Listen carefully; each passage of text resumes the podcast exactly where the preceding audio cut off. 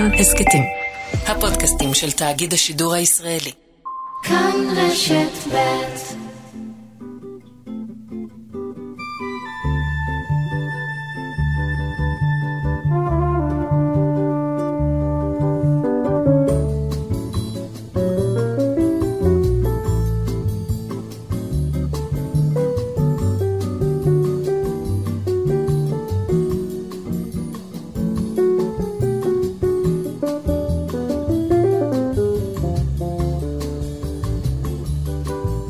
טוב ושבת שלום לכם, המאזינות והמאזינים. השעה השנייה בתוכנית הבוקר שלנו מפיקה ועורכת משנה מאיה טלמון עזרזר, על הביצוע הטכני אמיר שמואלי ואני אורן נהרי. את השעה השנייה, כרגיל, אנו מקדישים לשעה אחת במאה ה-20, שנה בשעה. והגענו לשנת 1906. בשנה הזו רעש אדמה עז ובעקבותיו שרפה מחריבים את סן פרנסיסקו שבארצות הברית, העיר תשתקם. זו השנה שבה נוסדת בהודו, תחת השלטון הבריטי, כזכור בשלב זה, שבירתו היא קלקטה, הליגה המוסלמית. המוסלמים הם מיעוט בתת היבשת ההודית, אבל מיעוט חזק, שלעיתים שלט בשטחי ענק. הרי המבנה המפורסם ביותר בהודו, אחד הידועים בעולם, הטאג' מהל שבאגרה, נבנה בידי שליט מוסלמי, קיסר האימפריה המוגולית, שאה ג'האן. לימים המוסלמים יצליחו להשיג מעמד לא של מיעוט בהודו השלמה, אלא מדינה משלהם. תוכנית החלוקה. בסגנון הבריטי הזה, פקיסטן שלימים תחולק עוד לפקיסטן ולבנגלדש. ועדיין בעולם המוסלמי, במובן הכי רחב שלו, המנון. המנון מרוקו.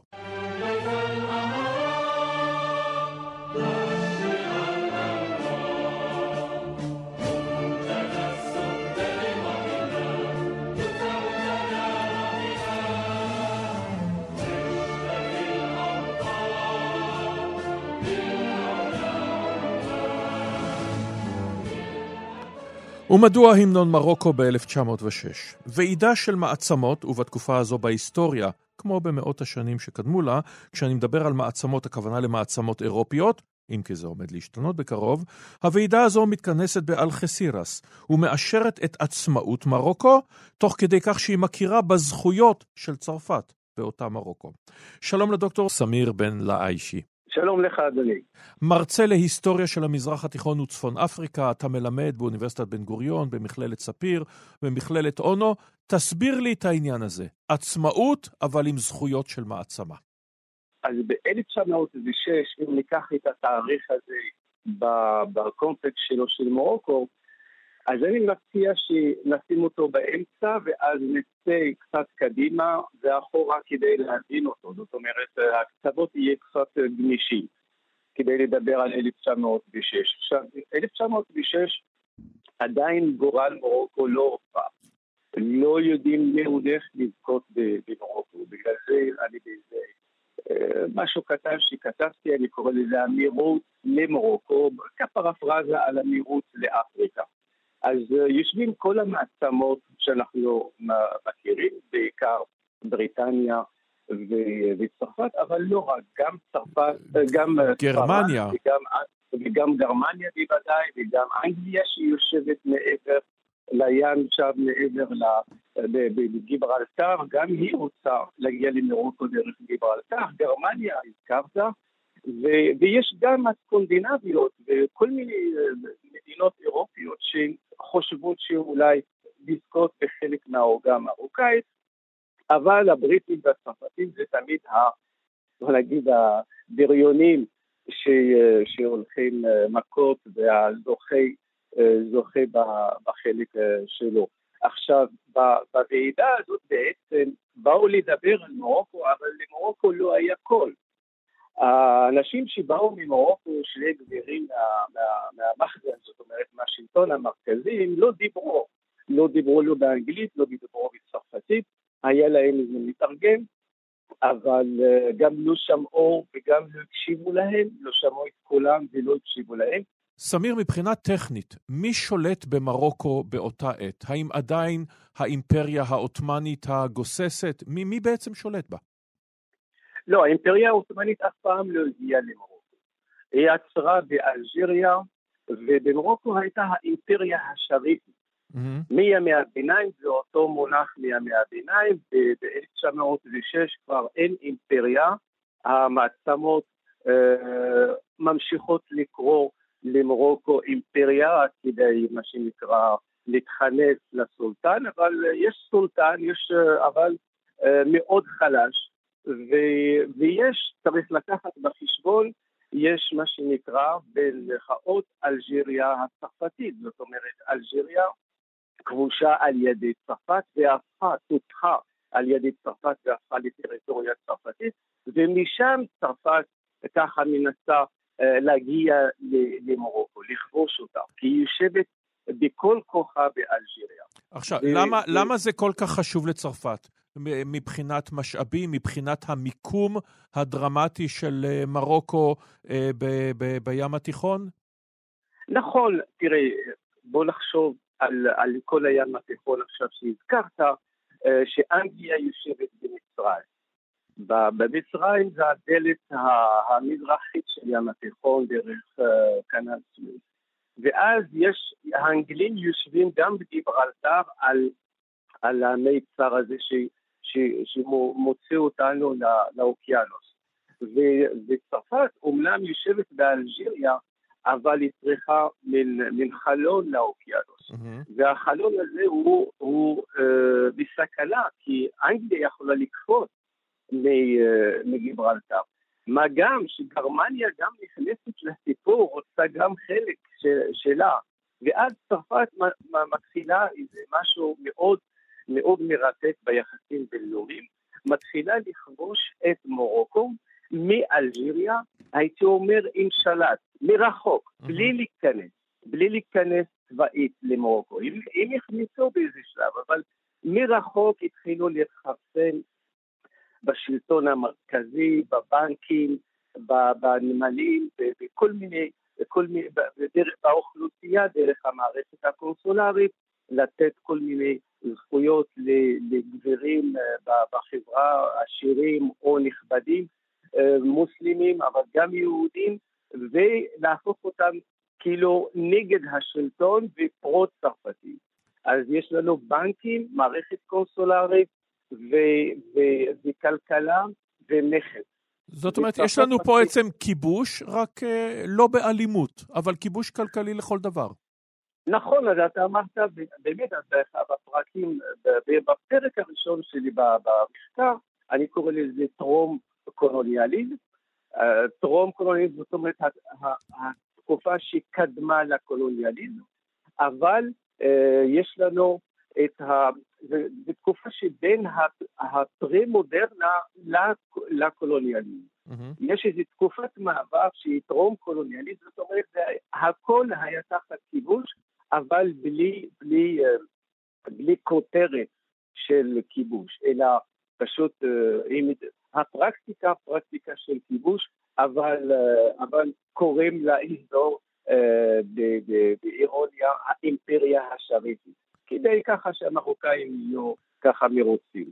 אבל בסופו של דבר, מרוקו לא ניהלה מלחמת עצמאות אכזרית נגד צרפת, גם לא טוניסיה אגב, כמו שעשו האלג'יראים, והיחסים בינה לבין צרפת עד עצם היום הזה זה יחסים מורכבים, אבל עם הרבה מאוד אהדה, הרבה מאוד כבוד, עם הגירה, עם שחקני כדורגל וכולי וכולי. נכון מאוד. אז היציאה של צרפת למרוקו, הייתי אומר, קשורה לאופן שנכנסה בו למרוקו. היא נכנסה למרוקו בשיטה מאוד מתוחכמת. קודם כל הכריזו שהם לא חוזרים על הטעויות שעשו באלג'יריה. והכריזו גם שאנחנו נכנסים במה שנקרא מין, מין חדירה עדינה. זאת אומרת, המונח שאול מהעולם של השיח הסקסואלי, אבל זה מונח שלהם, זה לא שלי.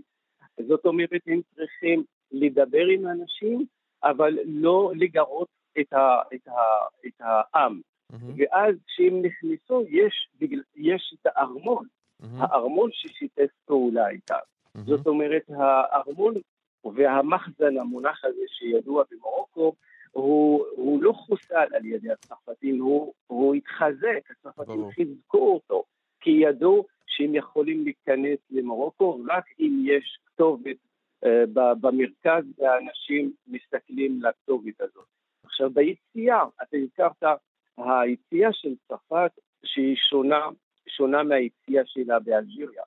באלג'יריה הכניסה הייתה עקובה מדם והיציאה הייתה עקובה מדם ולא היה ארמון. הם חיסלו את השלטון המרכזי, היה שלטון כן. שהיה קשור איכשהו לאימפריה העות'מאנית, אבל, אה, אבל אנחנו יודעים כשהצרפתים נחתו ב-1830, האליטה העות'מאנית עלתה על ספינה והגיעה לאיסטנבול. כן. במרוקו יש מרוקאים שיושבים בארמון, והם שולטים בשבטים, ולפעמים לא שולטים, אבל עדיין אנשי המקום, הם כן. מרוקאים שיודעים לדבר עם השבטים, וזה, מש... הארמון הוא שאפשר את היציאה הזאת העדינה ממרוקו בלי מלחמה, עם, עם, עם הסכם אה, של שיתוף פעולה ונצא אולי עוד קצת ולא עכשיו, ברור. עד שתעמדו על הרגליים.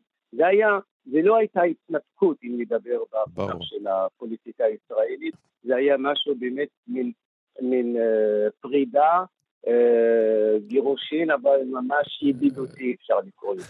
תודה לך על הדברים האלה. הדוקטור סמיר בן לאיישי, מומחה להיסטוריה של המזרח התיכון וצפון אפריקה. ב-1906 מתרחשת תקרית עקבה. בריטניה מנסה להשתלט על אזור אילת, אז בשליטת העות'מאנים, ובעקבות כך מותווה הגבול המערבי של ארץ ישראל, מכירים בשלטון מצרים על חצי האי סיני, והגבול הזה, ששורטט ב-1906, הוא הגבול הבינלאומי המוכר עד עצם היום הזה. השמענו המנון, המנון של מדינה, וכעת עוד אחד. ב-1906 נכתב העוגן הרימו, Anchors Away, המנון הצי האמריקני.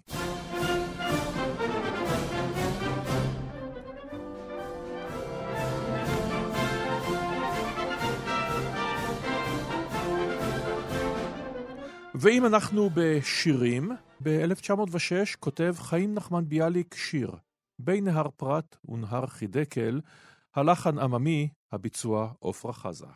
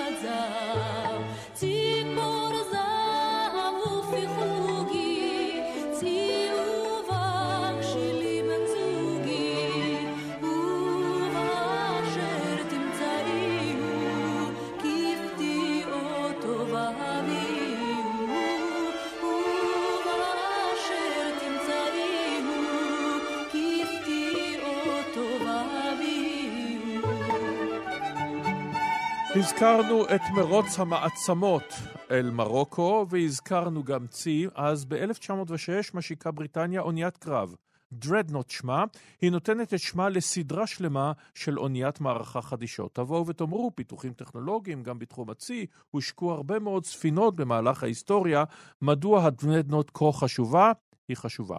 שלום לפרופסור עופר אשכנזי. שלום רב. מהחוג להיסטוריה באוניברסיטה העברית, אנחנו מדברים על מושג המוכר לכולנו, מרוץ חימוש. מרוץ חימוש שאותו מתחילה גרמניה. כן, אם כי לא צריך להאשים רק את הגרמנים, זאת אומרת, יש לנו פה... יש מספיק במה להאשים אותם לאורך ההיסטוריה, אתה אומר. לא צריך להיטפל לזה. אה, יש, המרוץ החימוש הוא בעצם אה, משהו שנמשך מאז ה... מאז, בים לפחות, כן, מרוץ החימוש בים, מאז הניצחונות הגדולים של uh, הצי הבריטי במלחמה נגד נפוליאון, כלומר מאה שנה לפני כן, uh, אבל הוא מקבל טוויסט מאוד מעניין החל מסוף שנות ה-80 של המאה ה-19, כשהגרמנים מחליטים שגם הם רוצים צי גדול כמו הצי הבריטי. יפה. אז מדוע בעצם האדמירל טירפיץ, שהוא מצליח לשכנע בזה את ביסמרק ואת העם הגרמני לתת אה, אה, טונות של כסף לצורך העניין, גרמניה הייתה תמיד, פרוסיה, הייתה תמיד מעצמה יבשתית, בזה היה כוחה. היה אמור להיות להם ברור שאם הם מכריזים על זה שיש להם צי גדול, בריטניה תראה בזה איום, ועד אז בריטניה היא בת ברית של גרמניה. משפחת המלוכה שלה היא גרמנית, היו בברית נגד נפוליאון, מדוע הם עושים את המהלך הזה? טוב, אז קודם כל, בוא לא נגזים. פרוסיה לא הייתה מעצמה אה, גדולה במיוחד, אבל לקראת סוף המאה ה-19, לקראת סוף המאה ה-19, כן. בדיוק, הם מתחילים להיות מעצמה. אה, עכשיו, בעצם הקייזר, הקיסר הגרמני, הוא מאוד מאוד מושפע מכל מיני רעיונות שצומחים באותו זמן על החשיבות של הקרב הימי וכמה חשוב לשלוט בימים.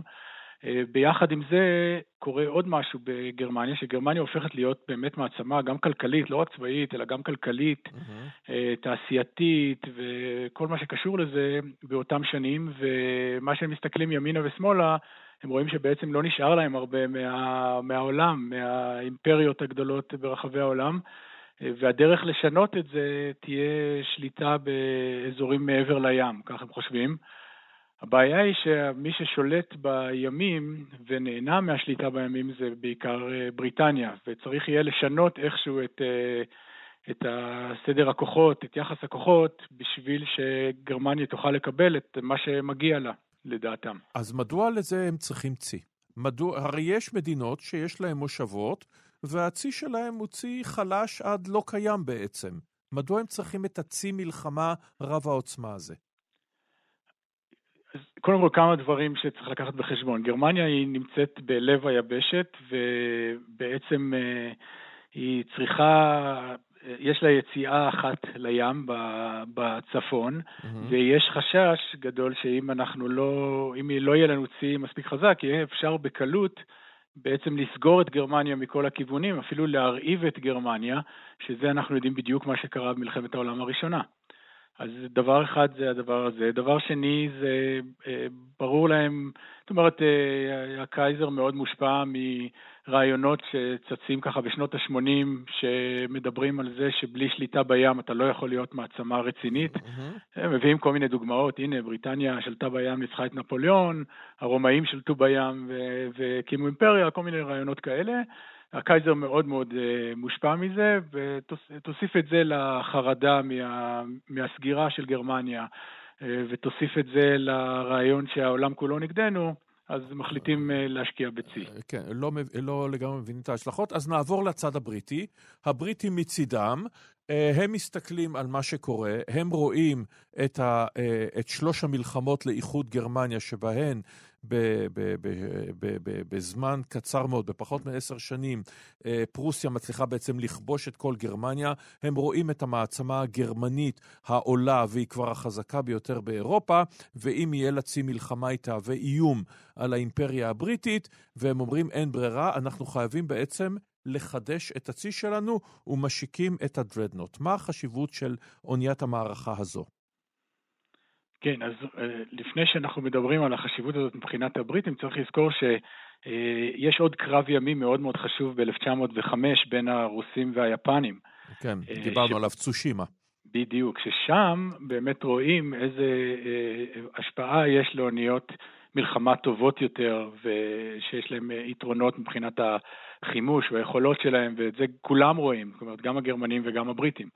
עכשיו, הבריטים מנסים ב-1906 לעשות, אה, אה, לעשות אונייה שהיא תהיה בעצם אוניית מלחמה שתשנה את הכללים. ומה שהם עושים שם זה אוניית מלחמה שהשינוי נשמע אולי קצת אה, קטן, אבל הוא מאוד מאוד משמעותי, זה שמכניסים, בעצם משנים את החימוש לחימוש אחיד, במקום שני סוגים של חימוש, או יותר משני סוגים של חימוש, אה, ותותחים גדולים יותר, כלומר כאלה שמגיעים לטווחים הרבה יותר גדולים, אה, מכפילים את הטווח של התותחים בערך פי ארבע, ולזה מוסיפים גם מנוע שהוא מנוע טורבינה, שהוא הרבה הרבה יותר מהיר ממנוע הקיטור הרגיל. מה שקורה זה שזה יצר את האונייה שיכולה להתמודד עם האוניות. כן, האוניות האחרות פשוט יש להן טווח, יש לה טווח הרבה הרבה יותר גדול משל אוניות אחרות, והיא יכולה גם להתחמק, בגלל שהיא יותר מהירה, היא יכולה להתחמק, וככה היא לא אה, נופלת לפח של להיות אונייה כבדה מדי, ש, אה, שברגע שסוגרים עליה את הטווח היא, היא בעצם אה, נופלת. וכמובן, לא, מדבר, לא מדובר פה באונייה אחת בלבד, אלא היא מתחילה להיות uh, הראשונה בסדרה של אוניות מערכה בריטיות שישנו מהקצה אל הקצה את הצי הבריטי עד, להגע, עד לתחילת uh, מלחמת העולם הראשונה, כשחלק מהשינויים מזוהים ממי שיהיה, לא בשלב הזה, אבל יהיה שר הימייה, צעיר בשם וינסטון צ'רצ'יל. אה, נכון מאוד. מה שקורה זה באמת שהאונייה מושקת ב-1906, ובעצם מראים את היכולות שלה ומתחילים מיד לייצר עוד. ו... אבל בעצם זה בעיה, כי כולם מייצרים עוד. זאת אומרת, גם הגרמנים מתחילים לייצר אוניות אה, כאלה, ואנחנו נכנסים לשלב חדש במרוץ החימוש, שבו בעצם לבריטניה אין את היתרון הגדול שהיה לה קודם, שזה אה, הכמות העצומה של ספינות ביחס לאחרים. עכשיו יש לה קצת יותר ספינות ביחס לאחרים, אה, בגלל השינוי הטכנולוגי. לגבי צ'רצ'יל, זה מאוד מאוד אה, נכון, אם כי צריך לזכור שהשינוי המאוד גדול ש, שרשום על שמו הוא דווקא טיפה אחר כך, וזה ההחלטה לעבור ל, לדלק, לנפט, לבנזין, כן. בדיוק, לנפט. ואז גם השתלטות על עיראק, אה, אימפריאליזם בדיוק. בריטי במיטבו. בדיוק. והאירוניה היא שכשתבוא מלחמת העולם הראשונה, וציינת את הנושא הזה, יהיה בה קרב ימי במסורת של נלסון או דרייק או מה שזה לא יהיה, אחד בלבד, קרב, קרב יוטלנד, שנגמר בסוג של תיקו, והצי הגרמני, צי אוניות השטח, מה שנקרא, אוניות המערכה שנבנו, אה, לא, לא שיחק בה כמעט תפקיד. אה, בדיוק, אה, אבל צריך לזכור שבעצם, קודם כל התיקו של אה, יוטלנד הוא היה בסופו של דבר נחשב לניצחון אנגלי, מכיוון שהגרמנים ניסו לפרוץ את המצור והקרב הגדול הזה לא הצליח לפרוץ את המצור הגרמנים. מבחינה הזאת זה היה ניצחון. מצד שני, מבחינתם של הבריטים, כל מלחמת העולם הראשונה מבחינת הצי הייתה כישלון, כי לא היה להם איזשהו קרב טרפלגר כזה שבו הם, הם מנצחים. אז יש פה הבדל בין הדימוי לבין מה שהדברים האלה עשו בפועל. לא, הסגר הכלכלי שלהם די הצליח, ומהצד הגרמני מה שהצליח, על זה עוד נדבר בעתיד, יהיו כמובן הצוללות, שיצליחו בשתי מלחמות העולם, צריך לומר. נכון, אבל אני יכול לתת uh, ספוילר קטן? קדימה. גם מלחמת הצוללות, למרות שהיא הייתה מאוד מוצלחת, ההשפעה שלה על המלחמה מבחינה צבאית הייתה בסופו של דבר קטנה, כי למדו מהר מאוד להילחם בהם. זאת אומרת, מבחינת המלחמה בים, האפקט על המלחמה הגדולה אה, היה הרבה הרבה יותר קטן ממה שחשבו לפני המלחמה במהלך מרוץ החימוש. תודה לך על הדברים האלה, הפרופסור עופר אשכנזי מהחוג להיסטוריה באוניברסיטה העברית. עדיין ב-1906, ספרים שפורסמו, נזכיר שניים. ההגדה לבית פורסייט מאת ג'ון גלסוורתי, שיזכה לימים לפרס נובל לספרות על הספר הזה, ולמי שזוכר מהוותיקים את ימי שישי בערב מול הערוץ היחיד אז, ערוץ, הערוץ הראשון, ששידר את ההגדה לבית פורסייט, ואנשים ישבו, אני זוכר את עצמי, אנחנו יושבים מול כל המוני האצולה הבריטית ובני משפחתה ומנסים להבין מי בדיוק נגד מי. ומהצד השני של האוקיינוס, או הנדרי, אומן הסיפור הקצר, אחד מרבים, כותב את קובץ הסיפורים ארבעת המיליונים. וכעת, אלינו, לאומנות.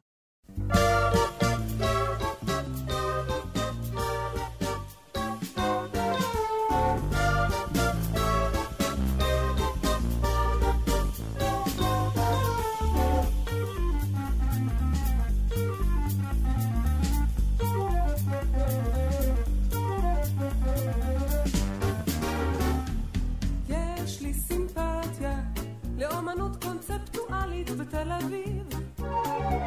עיר בלי קונספציה, טיח נופל, תריס מתייפח, אוטובוס מת.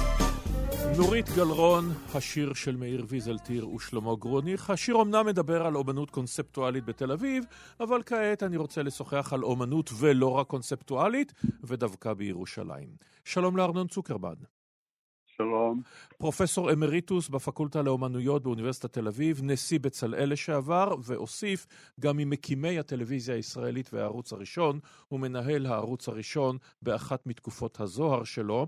אז ב-1906 הוקם בית הספר לאומנות ואומנויות בצלאל בירושלים, שאתה היית נשיאו. מה פתאום? העלייה השנייה בקושי התחילה. ביצות, מלחמה, מאבקים, תל אביב עוד לא קמה, ובית ספר לאומנות? זה נראה תלוש לגמרי. כמו כל דבר, אה, זה תלוי באיזה מין אה, נביא חולם, והפעם זה היה בדמותו של בוריס שץ, אה, שהיה איש עם, עם הרבה חזון, הרבה אומץ ודבקות במשימה.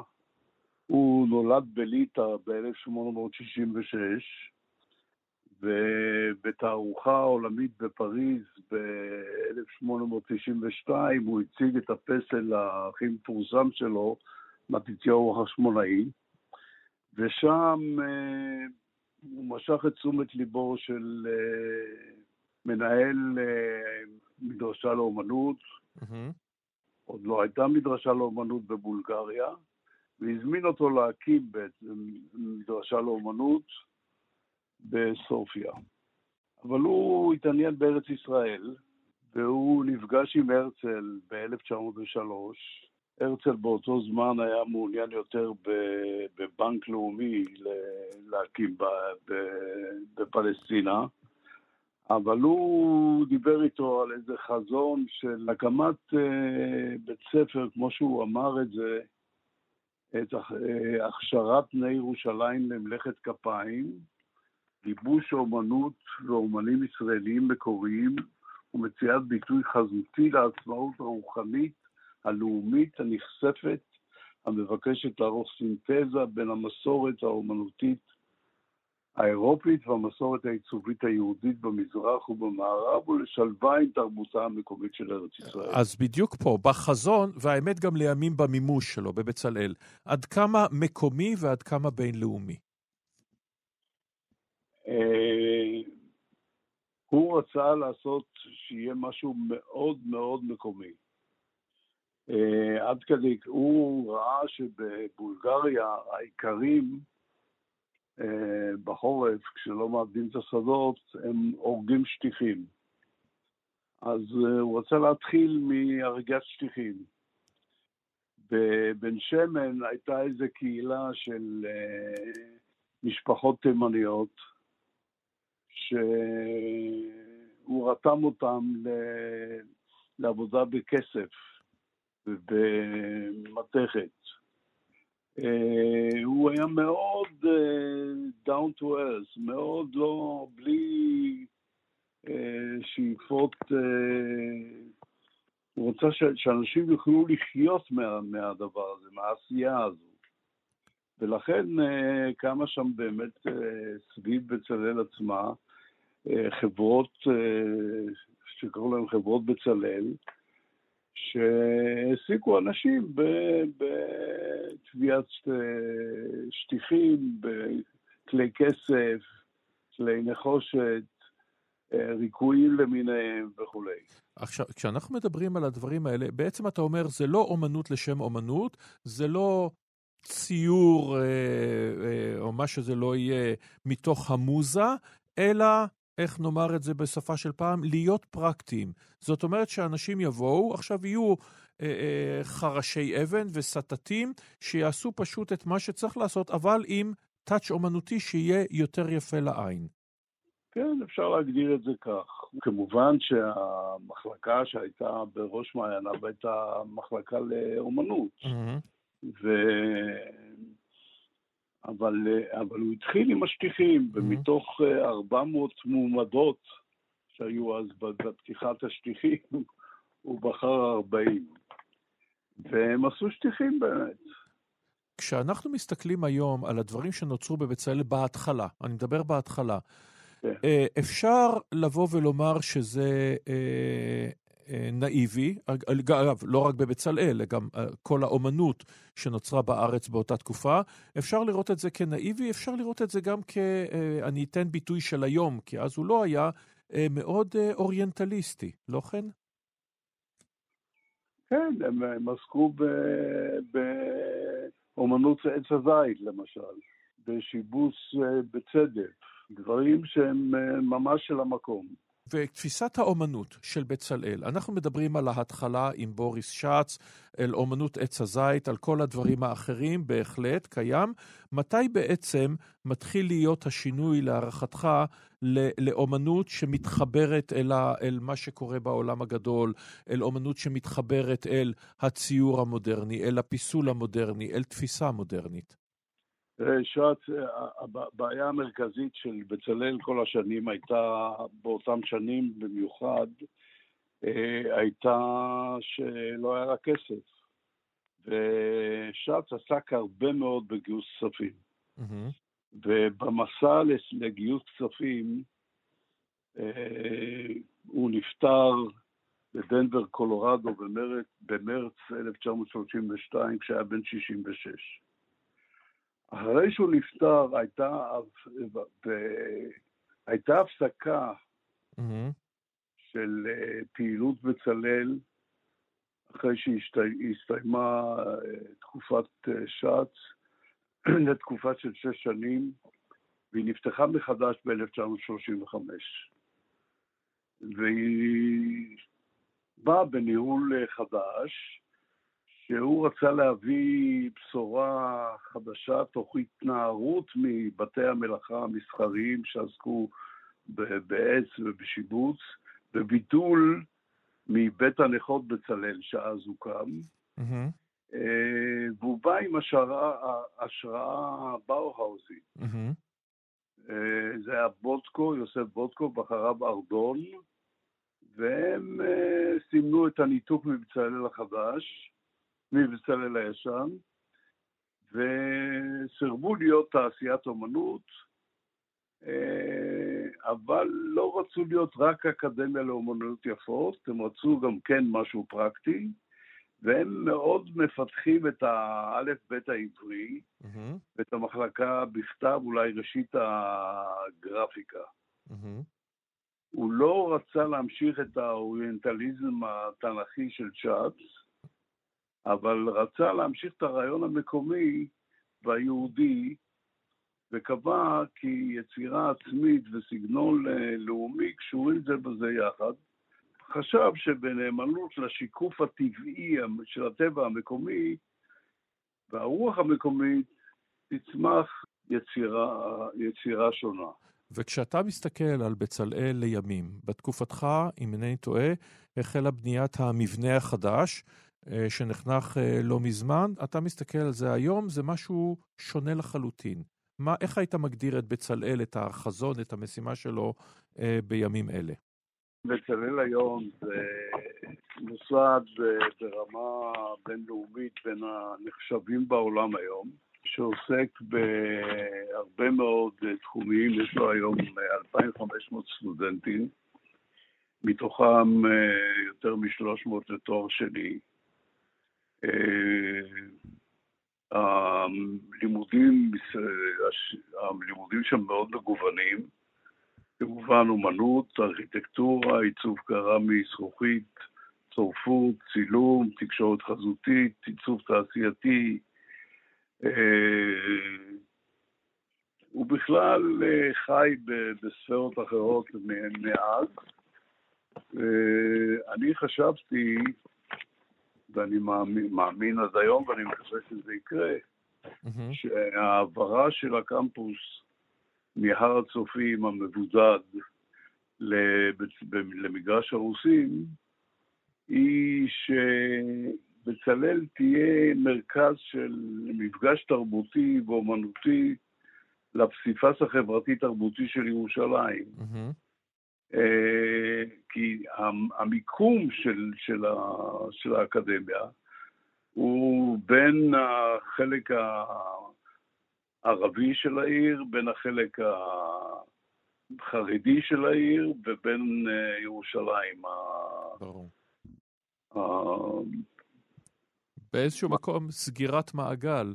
מ- מין- ממרכז העיר בחזרה אל מרכז העיר. כן, בריכוזים, הריכוז האורבני של ירושלים הוא, הוא מרתק ביותר, בשיתוף פעולה של הכוחות שנמצאים בירושלים, יכול להביא איזה חידוש ויצירתיות ש... שאין דומה לה. כן. אה, אני מקווה שנקודת המפגש הפיזית תהיה גם נקודת אה, מפגש אה, רוחנית. תודה לך על הדברים האלה, הפרופסור ארנון צוקרמן. תודה לך. ולקראת סיום, בשנת 1906 מתקיימת הופעת הבכורה בארצות הברית, בקרנגי הול המיתולוגי, של פסנתרן צעיר יהודי פולני, לימים אמריקני, ארתור רובינשטיין בן ה-19, המנגן את הקונצ'רטו לפסנתר של סנסאנס, שעליו יאמר שהוא סוס המלחמה הוותיק שאינו מכזיב לעולם.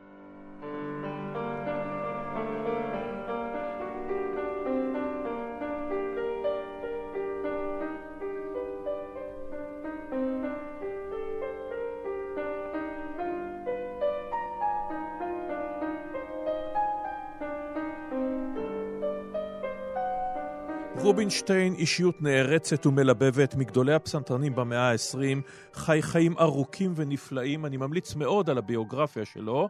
עליו אמרו את המילה שכל כך אי אפשר לתרגם אותה, מענץ'. הוא אמר פעם, בכל העולם כשאנשים חולים בשפעת ומשתעלים הם הולכים לרופא, בישראל הם באים לקונצרט שלי. שלום גדעון הוד.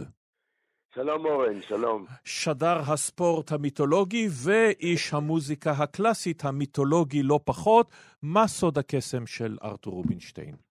תראה, אתה גם התחלת את השיחה שלנו בסלילי הפסנתר, באחד הקונצ'רטי אה, לפסנתר, לא, ישנם עוד הרבה כמובן, אבל רובם מתחילים בפתיחה תזמורתית. סנסאונס התחיל את השני, את השני שלו. עם הפסנתר מהמם. כסולן, וזה בעצם מתאים, הוא ייחודי, וזה מתאים גם לאישיות של ארתור רובינשטיין, שהיה באמת פסנתרן ייחודי.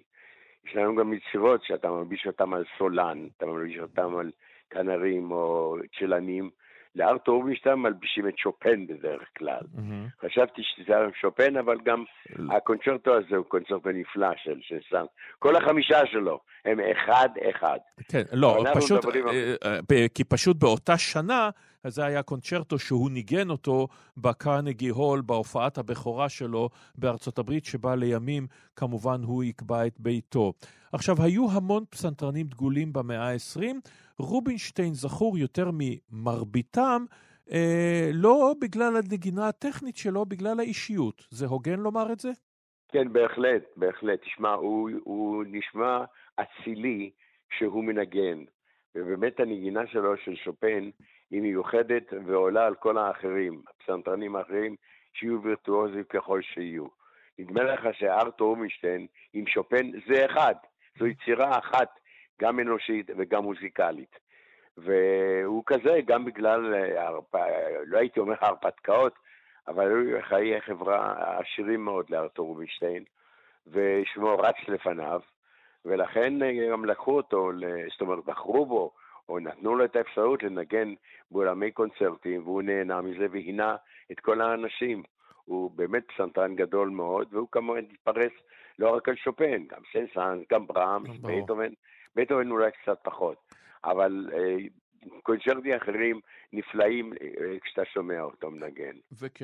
וכשאתה מדבר על הנושא הזה של ארתור רובינשטיין, באמת, אה, הוא לא, הוא לא, הוא לא אה, אה, אה, טכנאי דגול, הוא אמר פעם שמכל התווים שהוא משמיט בנגינה אפשר לעשות יצירה חדשה נוספת. הוא גם, היה לו חוש הומור כולל הומור עצמי, וידע לחיות את החיים הטובים, והוא אחד הבודדים שאנשים שאולי אינם חובבי מוזיקה ו- ושרופים על התחום הזה, ידעו, ידעו לזהות את פניו, ידעו לזהות את המראה שלו, ידעו מי, מי האיש הזה.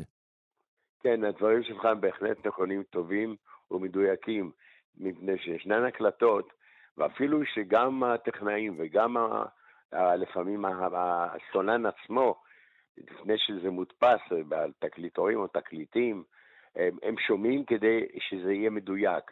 אבל אצל רובינשטיין לפעמים יש פספוס, ואתה שומע את זה. אמנם לא הרבה פעמים, פעם אחת אולי בקונצ'רטו, אבל זה, זה מתאים לו. כמו שאתה אומר, הוא לא היה וירטואוז גדול, אבל היה משהו מיוחד ונפלא בנגינה שלו, שזורמת וטובה, ואתה אומר, וואלה, זה סולן, איזה יופי. ובייחוד שופן, אני, תשמע, עם כל היצירות, עשרות היצירות, או מעט היצירות של שופן, הוא בהחלט אה, די בולט אה, מהאחרים. למה בעצם הוא כל כך נמשך לשופן? האם זה ראשית בגלל שהוא באמת יליד פולין, או שהסגנון הכה-רומנטי הזה אה, מדבר אליו ואל היכולות שלו? אני מניח שהסגנון של שופן מתאים לו לארתור משטיין. פשוט מתאים. הולם אותו. הולם אותו כמו כפפה ליד, יוצא מן הכלל. גדעון, אתה הגשת במשך שנים כל כך רבות אה, תוכניות אה, מוזיקה מיתולוגיות וחידונים וכולי וכולי. אה, מי בעיניך הפסנתרן האהוב עליך, לא בהכרח המדויק ביותר, הטכני ביותר, אבל מי הפסנתרן האהוב עליך ביותר, אם ישנו אחד כזה? קשה מאוד להגיד, תראה, זה יכול להיות גם אני לא יודע פשוט מי, מי לבחור עכשיו, זה ככה בא מאחורנית. אה, סולומון יכול להיות, סביאטוסר וריכטר, אה, רובינשטיין כמובן, ומי עוד יכול להיות מצוין? כן, ישנה עכשיו פסנתרנית, אה, יוג'ה וואנג, mm-hmm.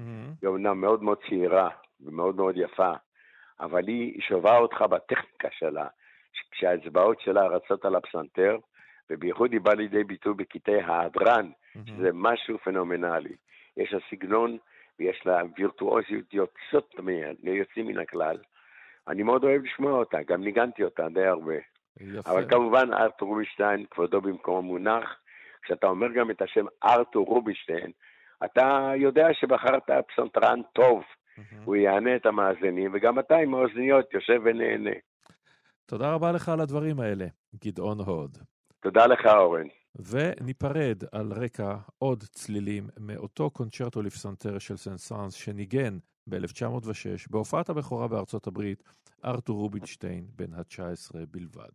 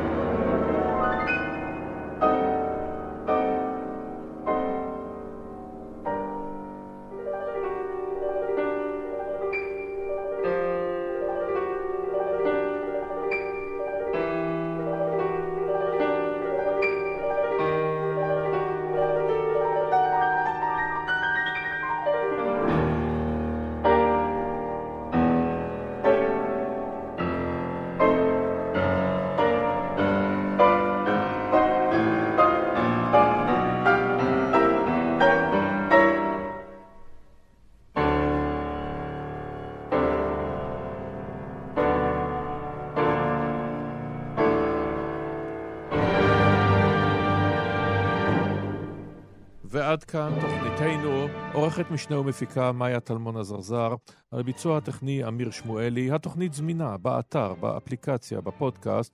אני אורן נהרי, להתראות בשבת הבאה. thank you